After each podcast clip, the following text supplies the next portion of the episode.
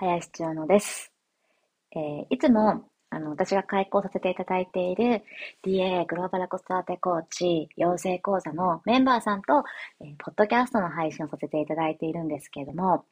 まあ、いろいろなきっかけとか考えることとかがあって、ちょっと個人の音声配信を始めてみようかなって思いました。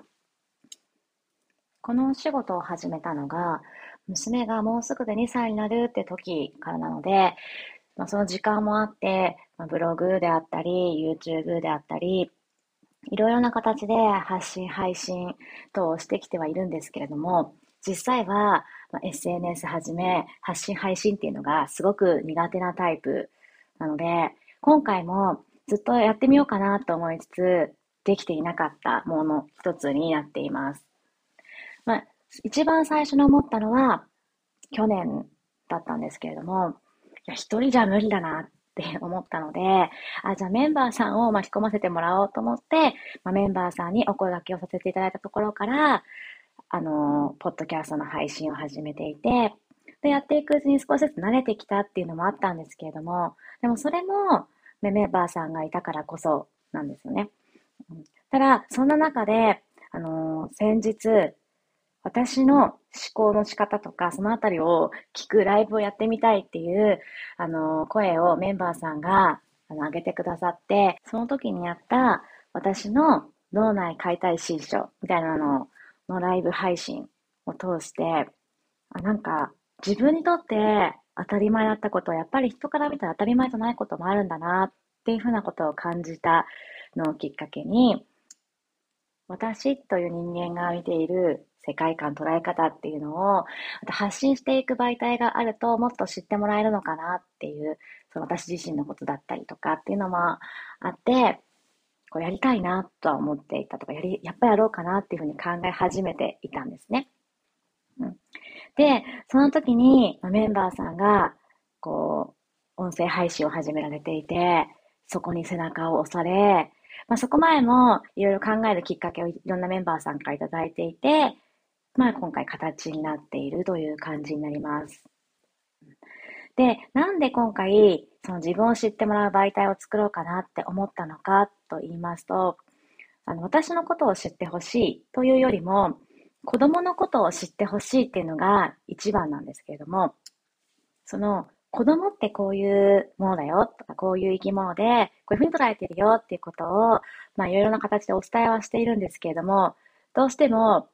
私というフィルターを通して伝えると伝わらないこともあるのかなって思うことが、やっぱりそれもいろんな人の声を聞いていて感じることがあって、だったら、私という人間を知ってもらって、あ、この人はこういうフィルターで見てるんだな。その上で、こういうふうに発信してるのかなって、えー、受け取ってもらえるきっかけになったらいいかなっていうところが、一番です。はい。じゃあなんで YouTube チャンネルもあるし、こうインスタとかもあるし、そういうとこじゃなくて、こういう音声にしたのかっていうところは、まず、YouTube は準備がいるってとこですね。そして編集。うん、あの、私基本、お化粧しないタイプなので、YouTube の時、あの、頑張るっていうか、あれでも一応してるんですね。なので、あの子供がたまに学校に行ったりして、帰ってきた時に、私がお化粧をして迎えてると、あ、今日撮影してたんだねって 突っ込まれるぐらい、はい、基本しないんですね。めんどくさがり屋なんですよ。なので、まあ、そういう準備もあるし、あとは、あの、音声配信と違って、外の環境とか、こう、騒がしさとかも入ってきてしまうと、うまく撮れなかったり、まあ、いろいろあるので、まあ、大変なんですよね。編集も極力しないタイプでやってはいるので、あの、あれで編集してるのって突っ込まれそうですが、まあ私なりに編集をしていて、で、あの、シナリオを用意して喋るってことは、あの、どんなに自分の考えや自分の知識で話していてもできなくなってしまうタイプなので、シナリオを毎回用意してないってところも大きいです。シナリオを用意しないで収録していると、途中でなんか音声とかこう、車のクラクションだったりとか、そういうのが入った時に止めたりとかするんですけど、その続きの話がちょっと前後と ずれちゃうみたいなところがあったり、いろいろあるので、そういう編集も大変なんです。うん、個人的には。音声は本当に音だけを拾う、え、媒体を使ってやってるので、そんなに気にならないくできるってところが大きい。